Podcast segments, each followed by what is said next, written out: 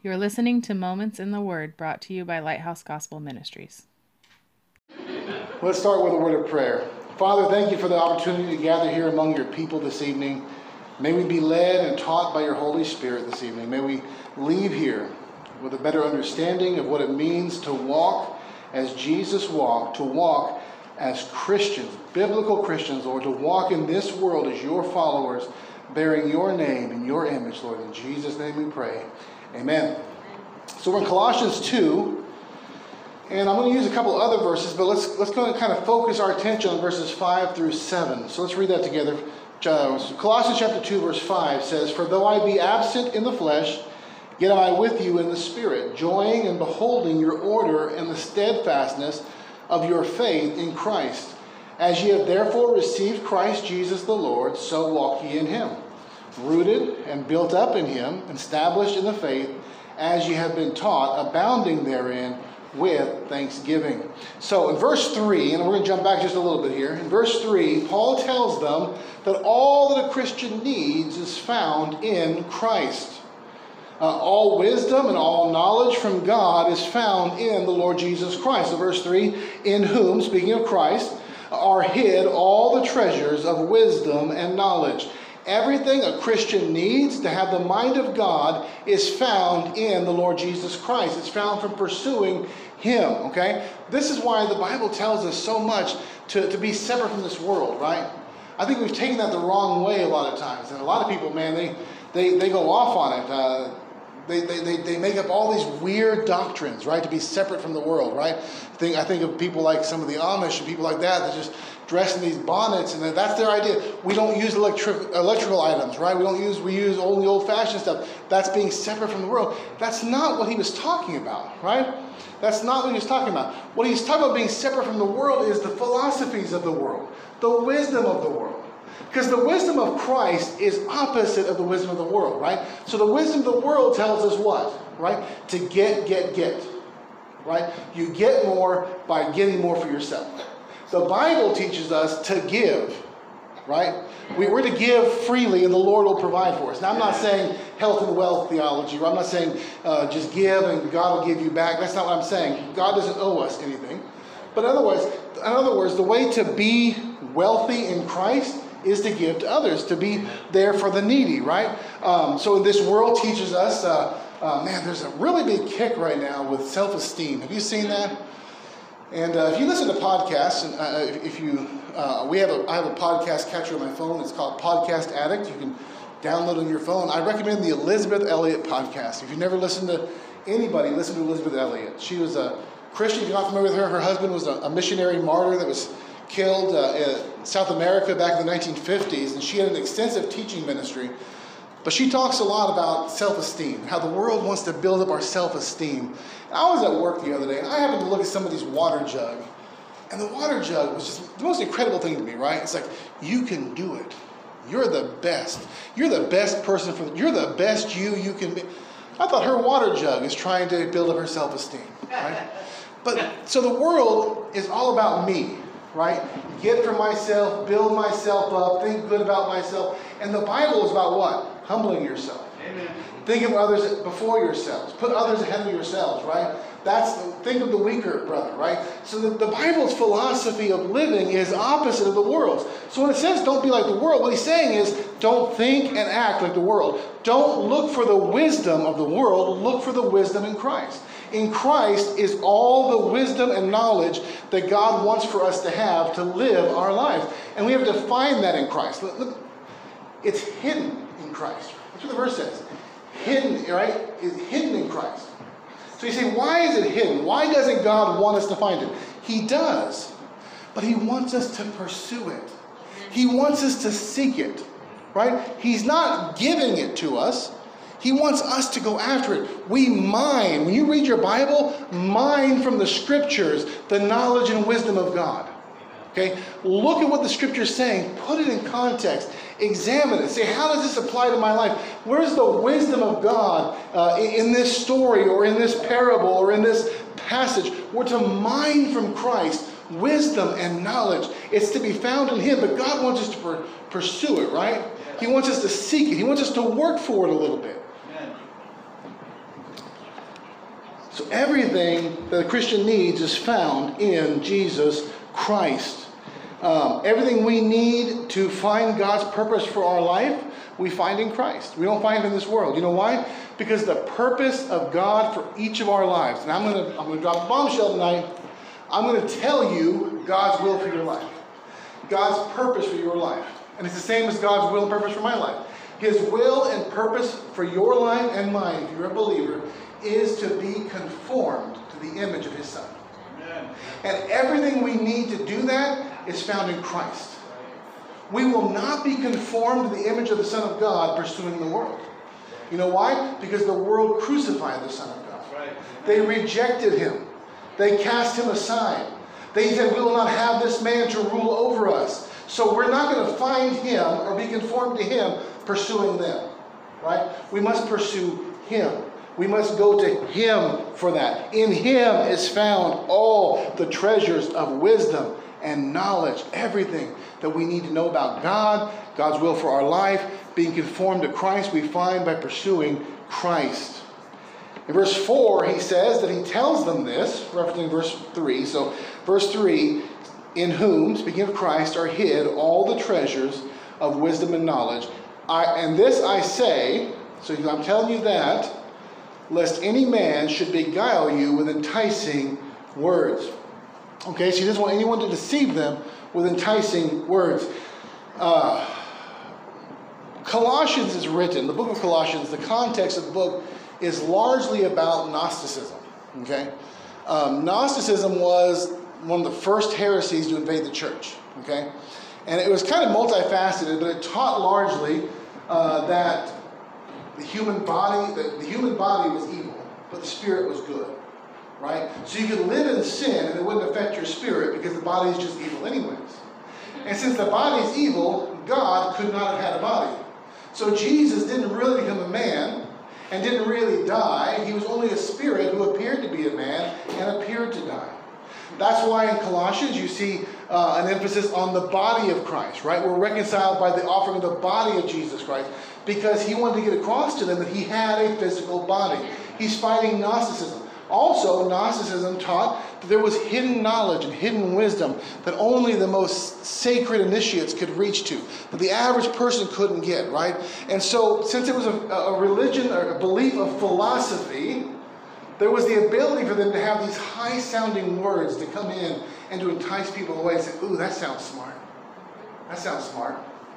And we have a lot of that today, even in our own day, right? So we don't think of Gnosticism maybe as a big threat, but how many people, I, I've seen dozens of testimonies of people who leave Christianity and go to Roman Catholicism. You know why? Because they have all the, the big, beautiful robes and the, they wave these censers, the smoke comes out, and it's so beautiful and it's so poetic. And, oh, it's just so high church and so, right? It's these enticing things that are drawing them away from the simplicity of Christ. So Christ isn't found in uh, a, a weekly sacrifice.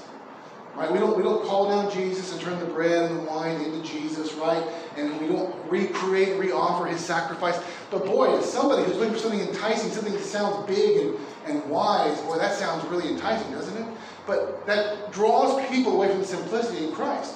And so in Colossae, in Colossae, they had a similar problem, is they brought in these philosophies of the world, and people thought, boy, that sounds really good. You know what they were really thinking was? Boy, I love my sin. And boy, the idea that I could still be a good person, a righteous person, and sin because my body's evil anyways, that was enticing. Yeah. For people who love their sin, for people who aren't really saved, that that would be an enticing thing. Or maybe people who were learned in their mind, and, you know, what, what is it, Corinthians, where Paul says, the world by wisdom didn't know God, God chose the foolish things to confound the wise. So you get these wise, well educated who look at Christ and say, that's just too simple. That's just too easy. Yeah. Oh, but here's the other philosophy. Oh, that I can do. Right? It's, it's the Naaman syndrome. Remember Naaman, right? He's told to go to the Jordan River, dip seven times, he'll be healed of his leprosy. And that was just a little too simple for him. Surely one of the better rivers Surely these other rivers are better than Jordan. That's dirty and filthy. Surely if I go to these rivers, I'll be right. And so they hear this sim- simple doctrine of Christ. Christ died for our sins, according to the scriptures.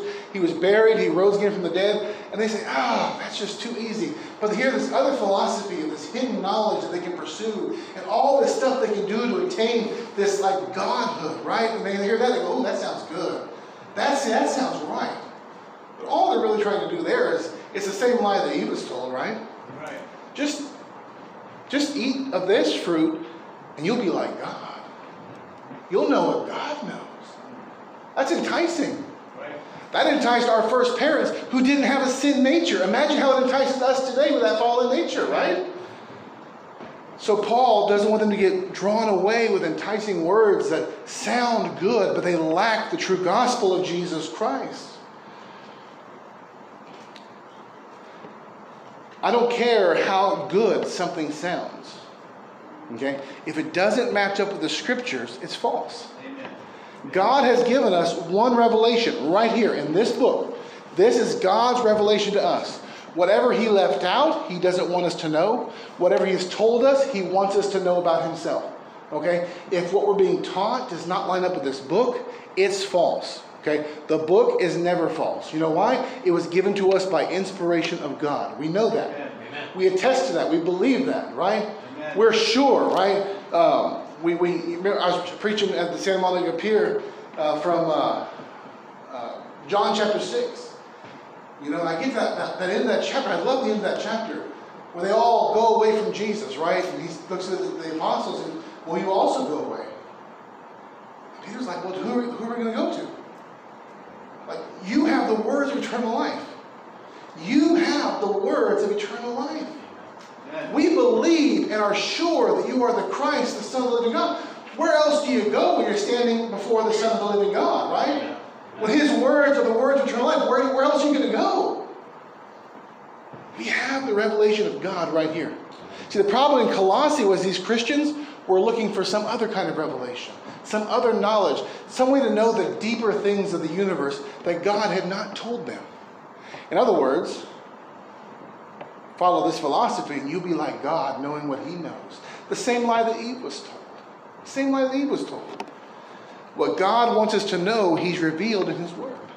If what we're being told or taught does not match up with the Word of God, it is not of God.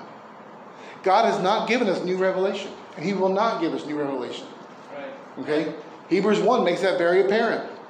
He spoke in, in sundry times in diverse manners to the fathers through the prophets, right? Amen. He, he spoke through prophet, he spoke through dream, he spoke through all these different ways, but in these last days, he's what? Spoken to us through his son, whom he appointed heir of all things. So this right here is what God has given us. Amen. We shouldn't go seeking the wisdom of God outside this book because this book is the very wisdom that God has given us. Amen. Truth cannot be subjective or it's not truth. Uh, just because something sounds good, a philosophy sounds good to one person, it may not sound good to another. Right. But truth, in order to actually be truth, has to be universal and absolute. Amen. It doesn't matter who it appeals to, right? It's not to, to- these preachers that want to tickle ears. Wait a minute. Yep. If what you're preaching appeals to everybody all the time, it's not the truth. Because as fallen creatures, we're going to kick against the truth once in a while. I want to hear things preached. Ah, that makes me feel uncomfortable. Truth is not subjective. Truth is absolute. This is the truth of God, whether I like it or not, whether I'm comfortable with it or not. This means there must be an objective standard by which to measure truth, and that standard is the Word of God. In chapter 1, verse 19, Paul says that all the fullness of God for the church dwells in Christ. That is, everything that the church needs is found in Christ. And in chapter 2, verse 3, he says that all the treasures of wisdom and knowledge are found in Christ. Any church, any teaching that diminishes Christ is false on the surface. He is everything to the church. Everything we need or could need as a church or for our individual Christian lives is found in Christ. It's found in the revelation of Christ, which is the Word of God. It's the Word of God. That's what Paul's trying to communicate here. So let's get into verse 5 in our text. For though I be absent in the flesh, yet am I with you in the Spirit, joying and beholding your order and the steadfastness of your faith in Christ. So he was absent in body, right? In other words, he wasn't there with them in person. Okay? This could have raised some very serious objections to what Paul was saying. He doesn't even know us. He's not from here. By the way, Paul didn't start the church in Colossae. Somebody else did. He says, I think it's chapter 2, verse 1, right? Um, let's see here. Yeah, for I would that ye knew what great conflict I have for you and for them at Laodicea and for, and for, and for as many as have not seen my face in the flesh. He didn't start this church. He had never met these people in person. He had only kept up with their life and their spiritual progress through other people. Okay? So that could raise some serious problems as the church receives this letter. Well, you, you know, he's not even here. He doesn't know us. Why are we listening to this guy? He's never come here to meet you before. Paul says, I may not be there in body, but I'm there in spirit. We, as the body of Christ, are united as one. And Paul was keeping up with them by hearing about them from other people. He was, even though he never met them, he was actively engaged in their lives. He was actively engaged in their growth in the gospel. Okay? He felt very much a part of that church and felt close to the people there, even though he had never met them. It reminds me of an episode of the Andy Griffith Show. You guys ever watch that show? Yeah. There's an episode where a stranger moves to Mayberry. Okay? Ring a bell yet? And he knows everybody's business. He knows all about them. And they're kind of freaked out. Like, who is this guy? What's going is he I think Barney thought he was a Soviet spy, right? who turns out he's from New York City, didn't have a family, didn't have a hometown he was from, came through town, subscribed to the Mayberry Gazette, followed them in the newspaper, found out when the, you know, he knew the, the baby's name and she's pushing the baby down the street. He knew about it from the birth announcement in the paper.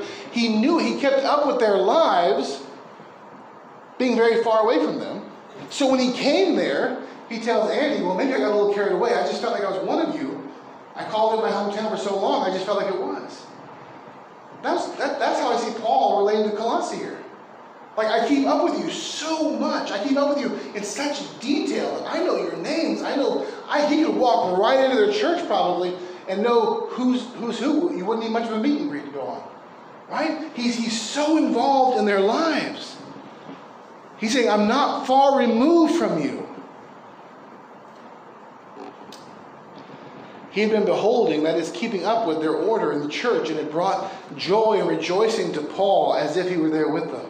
The term order, verse 5, comes from a term for military order and probably uh, references their order in walking and living as become Christians. He's saying, I'm beholding your order, the discipline of their Christian lives. Okay? The Christian life is a life of discipline. It's a life of, of, of putting the body into subjection, right? This body doesn't want to do spiritual things. It doesn't want to walk a spiritual walk. It wants to cleave to the world. I was telling it to the folks in Norwalk when I was preaching there that where, you, you picture a path, right, in life, and this just filthy cesspool of sin, right? And no matter how clean I am, no matter how, how, how righteous I am in Christ, I'm automatically drawn back to the cesspool constantly, right? And then, then you get right with God, and God cleans you up a little bit, and what do you do? You just want to jump right back in again. Right? That's what life is. And so he's beholding their order like military order, like saying, You're disciplined. You've got yourself under control. You're not giving in to the lust of the flesh. You're not giving in to those worldly things that pull you away from Christ. You're walking orderly. You're walking strictly after Christ. You're following Christ. You've, you've got your body under, in subjection, under control. That's what he's saying to them. The discipline of the Christian life. Paul compares the Christian life to military service in, in 2 Timothy 2 3 through 4. It also means their order in the church, having officers in church discipline, allowing them to identify these false Gnostic teachers and to cast them out of the church. He's saying you're not letting them influence and draw you away, as was happening in other churches. In fact, First John is also written to combat Gnosticism. And in John's church, it was a very different story. They faced a lot of people who left. Right? Chapter 2, verse 19, they went out from us, but they were not of us. Had they been of us, there's no doubt they would have continued with us. So in John's church, there's people leaving over here. Paul is looking at the, at the Colossians. He's saying, I'm beholding, you got order. both in your Christian life, you're pursuing Christ personally, you're walking in holiness, you're not giving in to the world, but as a church, you're finding these false teachers and you're marking them. And you're staying together, you're casting them out, you're taking care of business, right? He's watching this. That's what they're doing. Well, listen, you're not going to have in any church a sound church with unsound people. Okay? If we as believers are not walking in the discipline of the Lord, our churches will never be operating in the discipline of the Lord. I've been in worldly churches. I've been in churches that were given to splits and infighting. You know what you find when you look back at those? You find that the people were not very disciplined in the Lord themselves. They weren't walking orderly in their personal lives, and it came into the church. If we're going to have a holy church, we have to be holy people. If we're going to have a disciplined church, we've got to be disciplined people. If we have a church, if we have people that love the world, we're going to have a church that's teeming over with worldliness. But if we have people in our churches who are wholly devoted to Christ, people in our churches who are given over to seeking the wisdom and knowledge found in Christ in their personal lives, what's going to happen is our churches will overflow with congregations who seek after the wisdom and knowledge of Christ together. It's going to come in here. What we do out there comes in here. You can't separate the two. So he was beholding or keeping up with the steadfastness of their faith. They were not easily giving in to the false teachers. They were holding on to the faith delivered to them in the gospel. Listen, nothing thrills a minister more than seeing that people are faithful. It, I, I, promise you. Uh, I, I, get the same thing when I hear uh, one of my last times in the prison before they closed for COVID. One of the brothers who'd been released sent a letter back in. He'd been out for a year he sent a letter back into the church there. The church read it in front of everybody. And he had gotten his Bible college degree while in prison. And now, after a year on the outside, he was associate pastor at a church and raising his family in the Lord. You know how much we rejoice? I remember preaching to the guy. I remember ministering to him. I remember giving him counsel and praying with him one on one over problems and, and, and, temptations and trials in his life. And now here he is doing the same thing to somebody else. And it brought such joy. Hey, you're out of prison for a year and you are in the church. You're serving, you're preaching, you're teaching, you're raising your family. You got your wife, you, you guys are back together, you're married, you got your kids, right? And you're doing all this. Lord, what joy that brought to hear that. That brings joy. That's what Paul is saying. Paul is thrilled that through the turmoil and the testing and the trials, that they are still disciplined in their life. And that brings them into the church. Now the church is disciplined as well and pursuing Christ. Verse 6. So, verse 5 For though I be absent in flesh, yet am I with you in the spirit. Because I'm not with you in the flesh, but man, I am there with you. Okay? When you guys hurt, I hurt. When you have a trial, I have a trial. When your heart is broken, my heart is broken. That's what he's saying. I'm so much a part of you that I'm going through what you're going through at the same time. Hey, your church is distressed over these false teachers. My heart's broken over them too. That's what Paul's saying.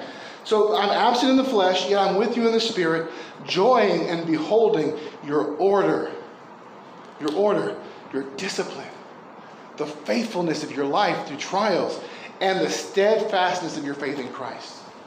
You've been tempted, you've had false teachers rise up. And what have you done? You've cast them out. You have a steadfast faith in Christ. You didn't cast off your faith to pursue a higher knowledge, right? To seek after the mind of God as they were presenting it. No, no. You've held on to simplicity in Christ, the faith, believing in Christ. That's what you're holding on to. You're holding on to Him, realizing that He is the wisdom and knowledge of God for us. Amen. And then verse 6 as ye have therefore received Christ Jesus the Lord, so walk ye in him. Uh, I think if I were if I were a pastor leaving a church, that'd be my, my parting words to them. As you receive the Lord Jesus, so walk in him. In other words, continue in the faith that you once received. I think it's in Galatians, right? Remember the church of Galatia, how burdened they were? They were turned to works, right? To circumcision, these other things. And Paul's like, I'm paraphrasing, but Paul's like, did you begin in faith? And now you're turning back to the law? He's like, no. Continue in what brought you to Christ in the first place. It wasn't the law that brought you. To Christ. The law kept us separated from Christ. We can never keep the law, right? Remember Acts 15? When they're talking about what, what to put on the Gentiles who believe? And the Jews were how it was Peter. They said, Are we going to put a burden on them that neither us nor our fathers could, could bear? Us? Like, we couldn't keep the law. Why are we expecting the Gentiles to keep the law, right? So, what he's saying is, as you receive Christ, so walk ye in him. How'd you receive Christ? By faith. Amen. Simple, childlike faith. You know how you find the treasures of wisdom and knowledge hidden in Christ? Childlike faith. That's all it is. You know, I was a kid, I thought my mom and dad were the smartest people in the world. I'd ask them questions because I thought they were the smartest people in the world. And I believed their answers. A lot of them weren't, weren't true. right? You ever hear that? In par- you have that with parents? You look back and you're like, turn off the light in the car, or I'm going to get a ticket. You know, you're not going to get a ticket for that. You know, but you believe them, right? As a child, you believe them. That's how we receive the wisdom and knowledge from God, right? With that simple, Lord, what, what does this mean? What's your will for that? What does this trial mean? What do you want to teach me with what I'm going through in life right now? Just simply, in childlike faith, you go to God for that wisdom and that knowledge, and He gives it to you. He gives it to you. Childlike faith. As you receive the Lord Jesus, so walk ye in Him. We get saved, and then we overcomplicate everything. Yeah. Amen. Honestly, walk as ye first believed. In simple faith. In simple faith.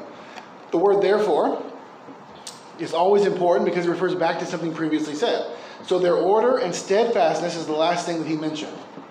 This is the way they receive Christ disciplined and steadfast. Right? Disciplined in the faith. They, they, they accepted the gospel as true and they set to conform themselves to the gospel message.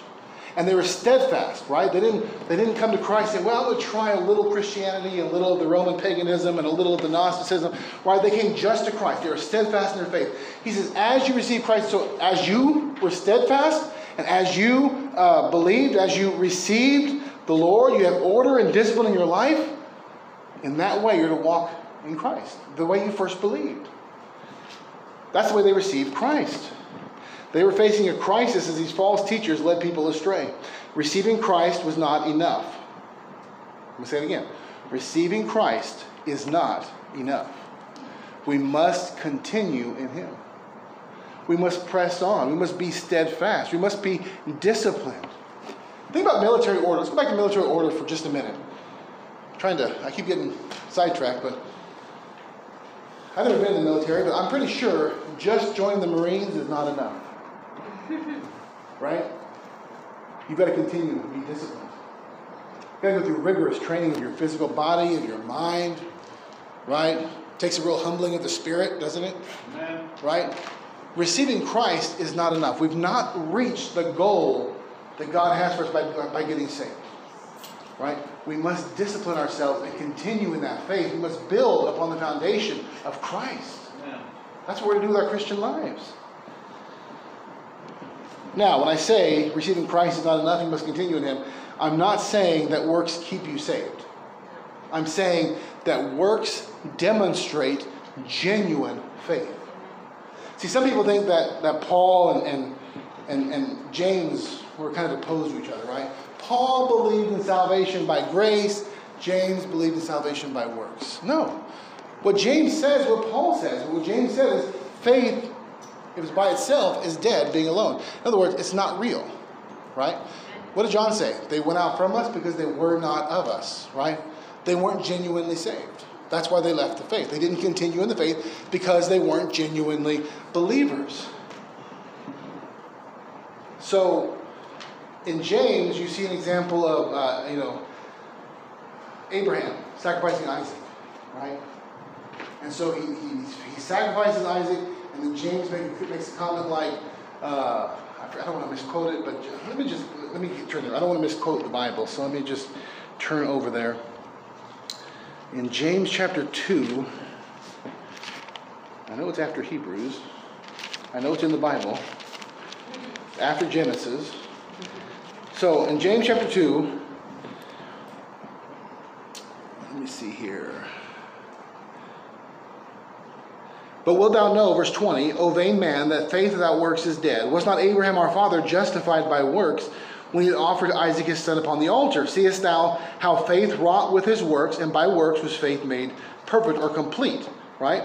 And the scripture was fulfilled, which saith, Abraham believed God, and it was imputed unto him for righteousness, and he was called the friend of God. You see then how that by works a man is justified and not by faith only. What James is talking about there is that we're not justified by the profession of faith, right?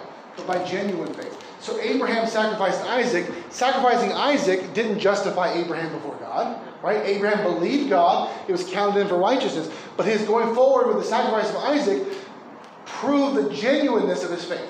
It wasn't just a profession, a dead profession, it was living faith. He was willing to put works to it. So works justified his faith. That's what James is saying. That's why we must continue in the Lord because works justify our faith. Hey, James also says, Do you believe there's one God? The devils believe and tremble, right?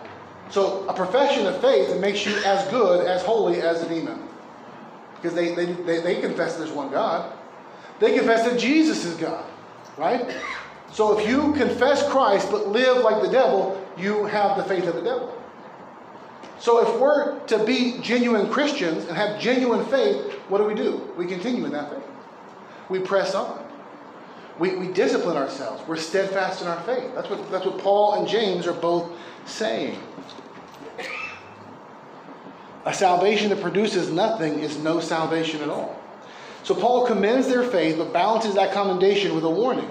Do not take pride in past works or past faith look to the future. Continue in the path that you started on. Many of these false teachers were once in the church among them.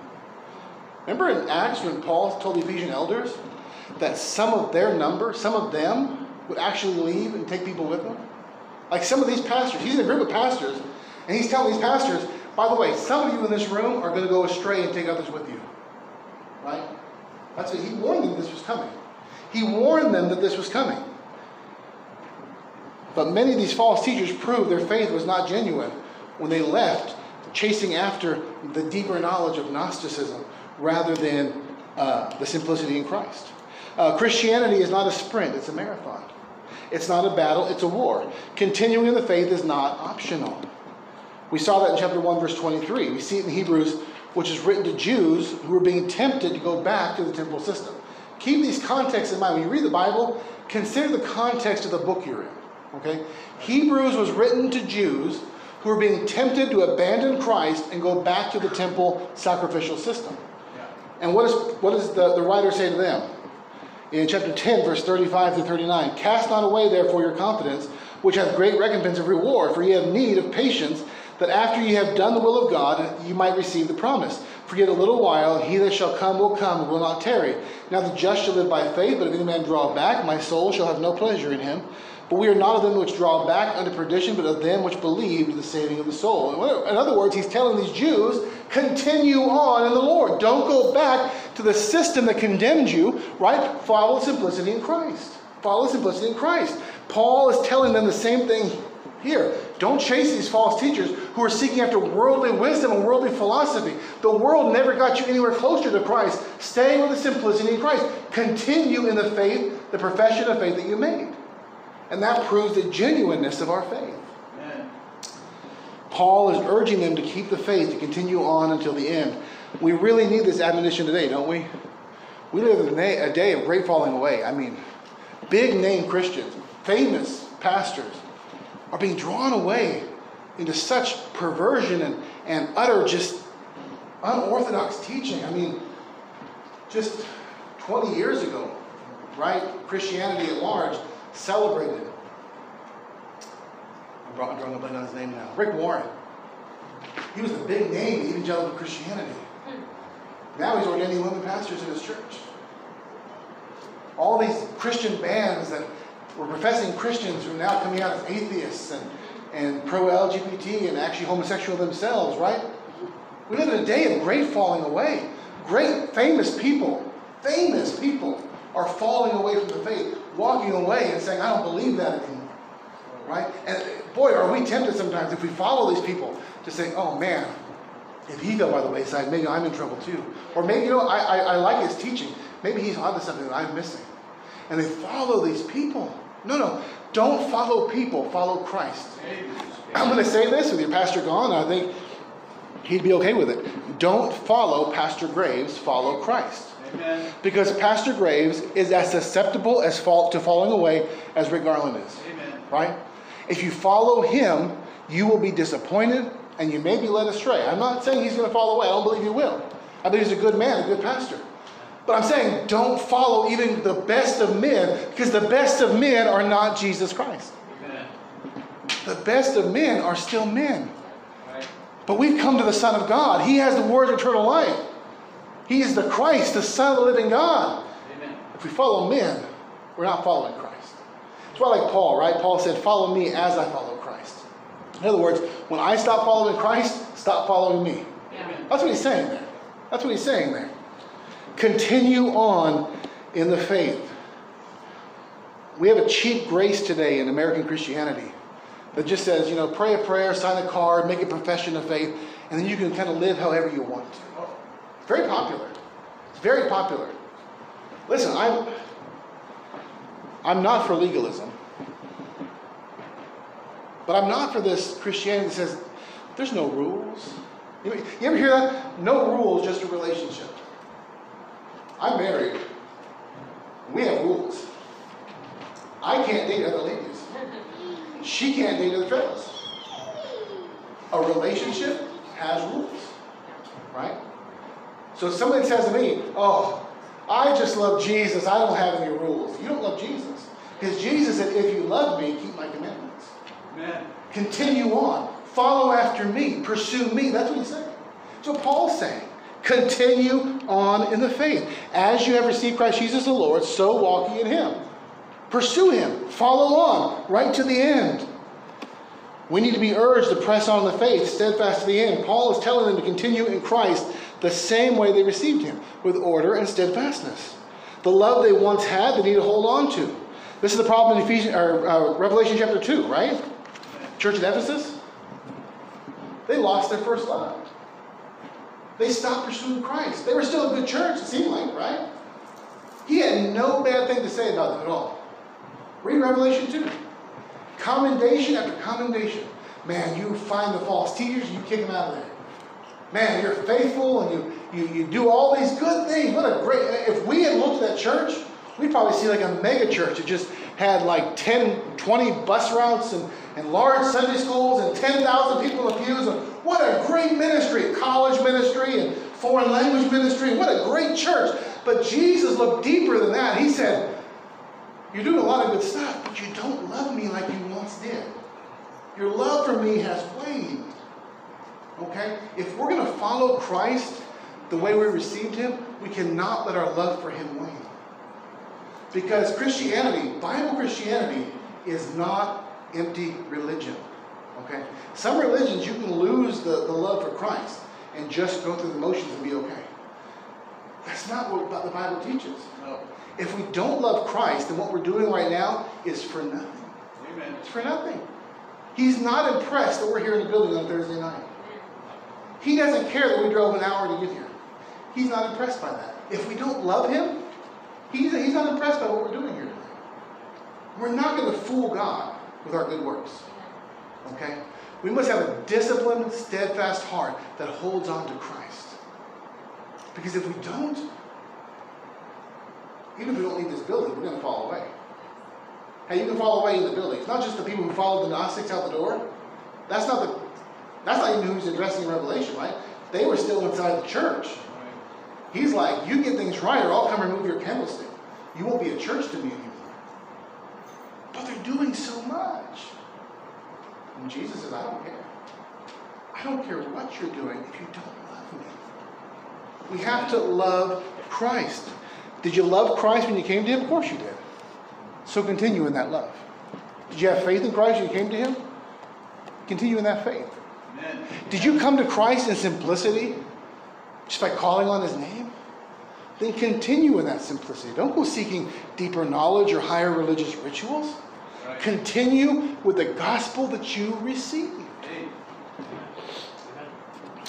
Verse 7 Rooted and built up in him, established in the faith, as you have been taught, abounding therein with thanksgiving. Paul isn't just going to give commands, he's going to give them practical help now to accomplish his commands. So, how can they continue in the faith? Well, Paul's going to use a few familiar metaphors in this verse to get that across. So, I kind of want to land this plane here in a minute by giving you, I've given you the command, right? Continue in the Lord, walk in the Lord, simplicity of the gospel, love for Christ. How do we accomplish that now? How do we keep ourselves seeking after Christ and loving Him? Well, Paul says we need to be rooted in Christ. Verse 7 rooted and built up in Him. So he's going to use some metaphors, some common metaphors for the Christian life. So we see rooted in Christ, we see that in the parable of the sower, don't we? Right? A true convert uh, takes root and grows and produces fruit, some 30 and some 60 and some 100.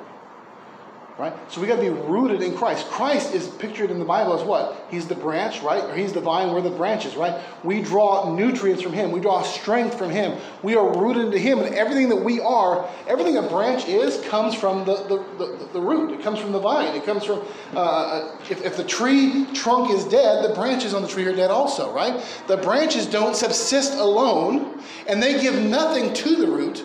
They only take from the root, right? So we give nothing to Christ right? He doesn't need anything from us. We don't, we don't make him better. You know, I, I hate, if you've done this before, I'm not trying to pick on you, but I really hate when someone dies and people say, oh, heaven just got a little bit sweeter. Mm-hmm. Someone said that when my mom died. I just, I cringed I was more upset that he said that than she died. Oh. We give nothing to Christ. Heaven is not a bit sweeter because my mom is there. Okay? Heaven is not going to be sweeter when I get there. Heaven is sweet because Jesus is there. Amen. Heaven is only heaven because Jesus is there. If Jesus were here, this would be heaven. I venture to say that uh, walking with Jesus in, in, Galilee was the closest thing to heaven earth had probably ever seen. Yeah. Right? We give nothing to Jesus, we draw from him. We draw life from him. We draw strength from him. What was the problem in Ephesus? Why they lost their first love? Because they were disconnected from the root. Yeah. They were doing religious things, but it had nothing to do with, with God. Remember when Jesus was quoting Isaiah? He says, They honor me with their lips, but their heart is far from me. Right? We can be in here and talk about Jesus and sing about Jesus, and our hearts are far from Jesus. Okay? How do we fix that? Seek after Jesus. Amen. How do you do that? How did you believe in him?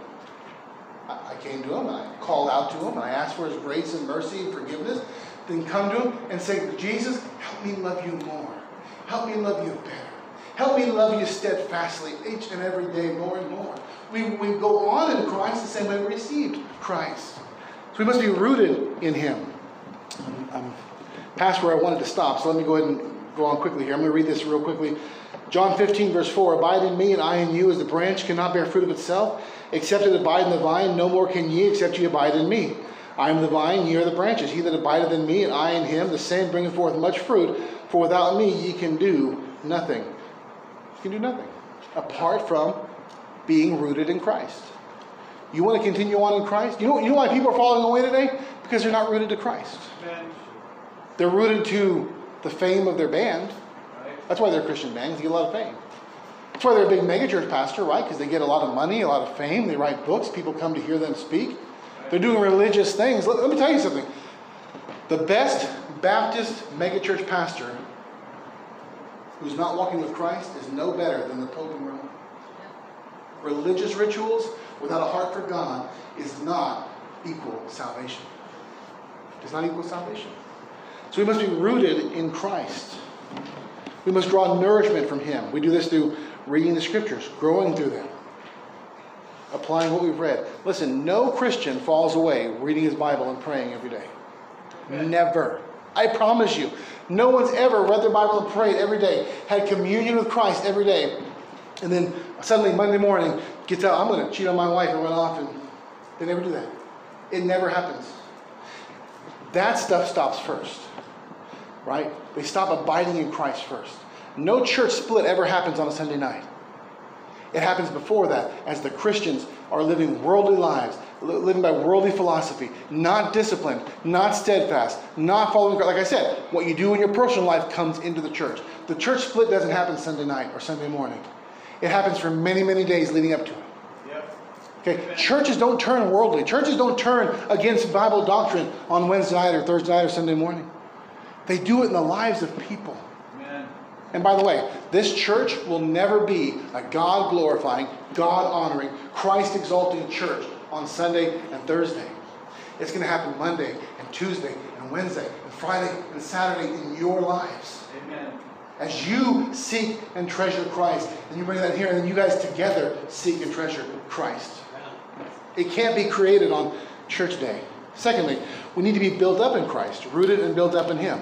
This metaphor reminds me that we are a temple of God. 1 Peter 2 5. You also, as lively stones, are built up a spiritual house, a holy priesthood, to offer up spiritual sacrifices acceptable to God by Jesus Christ. Paul tells us in, in 1 Corinthians 6 19 through 20 that our body is the temple of the Holy Ghost. You're going to be built up in Christ. We see it again in Ephesians 2 19 through 22, 2 Corinthians 6 16. As temples of God, we are built upon the foundation of Jesus Christ. The profession of our faith in Christ. That's the, that's the foundation of our salvation. And then we build upon that foundation. Okay? Now, let me tell you everybody builds on the foundation. Everybody. Some gold, silver, precious stones, some wood, hay, and stubble. Okay? You say, well, what's, what's the difference? I'm going to get biblical with you on this. The wood, hay, and stubble is not people who are out living in the world. That's Christians. Building on the foundation of their profession. They're saved people. The difference is, when you read 1 Corinthians chapter 3, the motive for what, why they do what they do. The motive. If they don't love Christ, if they're not rooted to Christ, if they're doing it for show, for self glory, right? If they're doing it for religious ritual, they're building with wood, and stubble. And one day when God judges their works, they're going to be burned up. They're not going to have anything to show for their life. But the gold, silver, precious stones, those are Christians who are out of love for Christ, serving Him, seeking to exalt and glorify Him. We're all building on the foundation of Christ. We, we must be built up in Christ, rooted in Him, drawing from Him spiritual strength and nourishment. And we take that nourishment and strength to build our lives on the foundation of our profession of faith. If you're drawing nourishment from Christ, I promise you, what you're building will be Christ honoring gold, silver, precious stones. If you're not connected to the root, what you're building is wood, hay, and stubble. Because you're building in your own strength, for your own glory, for your own self worth. Number three, stay established in the faith you were taught. Don't follow after another gospel or another Christ. Perseverance means faithfulness to the gospel that we received at first. Draw nourishment from Christ, serve in the strength of that nourishment, and don't cast off the faith that you first received. Or, to put it like Paul does, as you have received Christ Jesus the Lord, so walk ye in him. That's the key of the Christian life. How will we be successful Christians, folks? Let me tell you. It's very simple. As you receive Christ Jesus the Lord, continue in that way. The simplicity of Christ, the love for Christ, the faith in Christ. Continue in that. And you'll be rooted, you'll be built up, you will be conformed to the image of His Son. Keep your order. Listen to me, folks. Keep your order. Keep your discipline. Stay steadfast in your own lives, or what you're doing here is just a show and it doesn't matter. You want, I want a Christ honoring church back in Bakersfield. But we only get that with Christ honoring people day in and day out. If we don't have love for Christ individually, we're not going to have love for Christ in the church. If we don't exalt Christ in our lives, we're not going to come together and exalt Christ. It doesn't happen Sunday. It doesn't happen right now. It happens tomorrow morning when you go to work or you go about your day or you do whatever you're doing. It goes when the bad times come, right? When the trials and temptations come. Do we jump back in that cesspool of sin every time we walk past it? Or do we say no? Hey, listen, I'm going to close with this, I promise. every time I sin, and same for you, every time I sin, what I'm saying with my actions is, I believe that what this sin offers me today is better than what Christ offers me. That's what I'm saying. That's what we're all saying. When we give in to sin, when we jump back in that cesspool, we're saying, what I get from this right now is far better than what Christ is offering me. We, if we're rooted in Christ, if we're seeking all the treasures of wisdom and knowledge in God, we're going to see that cesspool. We're going to say, uh uh-uh. uh What Christ is offering me is far better than what that is offering me. Okay? And Paul tells these Colossians, he says, hey, that wisdom of the world, that looks good, doesn't it? People like that. People respect that. People come hear you talk with those high sounding philosophical words and that great religion that you built up, that Gnostic religion. Uh, that's, that's great and wonderful. You're going to draw big crowds.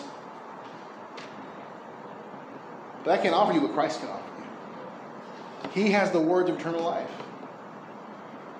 He's offered to share his glory with us in the world to come, to seat us in his throne with him to spend eternity in the presence of Almighty God. Listen, what this world offers us cannot compare to that. So, church, as you receive Christ Jesus, continue walking in that way. Let's pray. Heavenly Father, thank you so much for this uh, evening together. Went a little bit longer than I planned, but I definitely believe it. Everything I said, you would have me to say. I strive in the pulpit to never say more than I believe you have for me to say, but never to leave out what I have, you have for me to say. We will never, we'll never follow you with our lives if we're not rooted in you, built up in you. We're going to fall away. This world is enticing. It looks good. It sounds good. It makes a good offer. Oh, help us draw near to you. Help us to continue in that faith that we received. It's so simple, isn't it? I came to you because I loved you. Because you loved me first. I believed in you. I have faith. I came to you like a child to a parent, asking for your hand and guidance, asking for your forgiveness of sins. The Christian life is not a complex thing. We continue that same way, holding that same hand asking for wisdom where we once asked forgiveness, asking for guidance and knowledge where we once asked for forgiveness. Oh Lord, help this church to be steadfast. Help these folks here to be steadfast. Help them to realize exalting you is a lifelong process. But it doesn't happen in here. It starts every day when we get out of bed. Every moment of our lives. Oh, Lord, give us hearts that are given over to your love. Hearts that are steadfast, fixed on you. Hearts that long for your glory in this world, for your glory in our lives, Lord. I remember the, the, the words of John the Baptist I must decrease and he must increase. May that be the prayer of each of our lives. May that be the prayer of each of our lives. I'm just as susceptible to falling away as anybody else. Better men than me, better preachers than me, men less given to a heart of sin than me have fallen by the wayside. Help me to hold on to you. As I've received Christ Jesus the Lord, help me to so walk, so continue on in that. We love you tonight, Lord. I trust that we do here on Thursday night in the hot summer, seeking wisdom from the Word of God. But help us love you more. Help us to love you more than this world, more than sin, more than ourselves. In Jesus' name I pray. Amen. Thank you for joining us for Moments in the Word. Lighthouse Gospel Ministries is an outreach ministry focused in street and prison evangelism, as well as reaching the needy with hope and help. To partner with us financially, go to gospelbeacon.org. All donations are tax deductible. We hope you are blessed and hope you will join us again for Moments in the Word.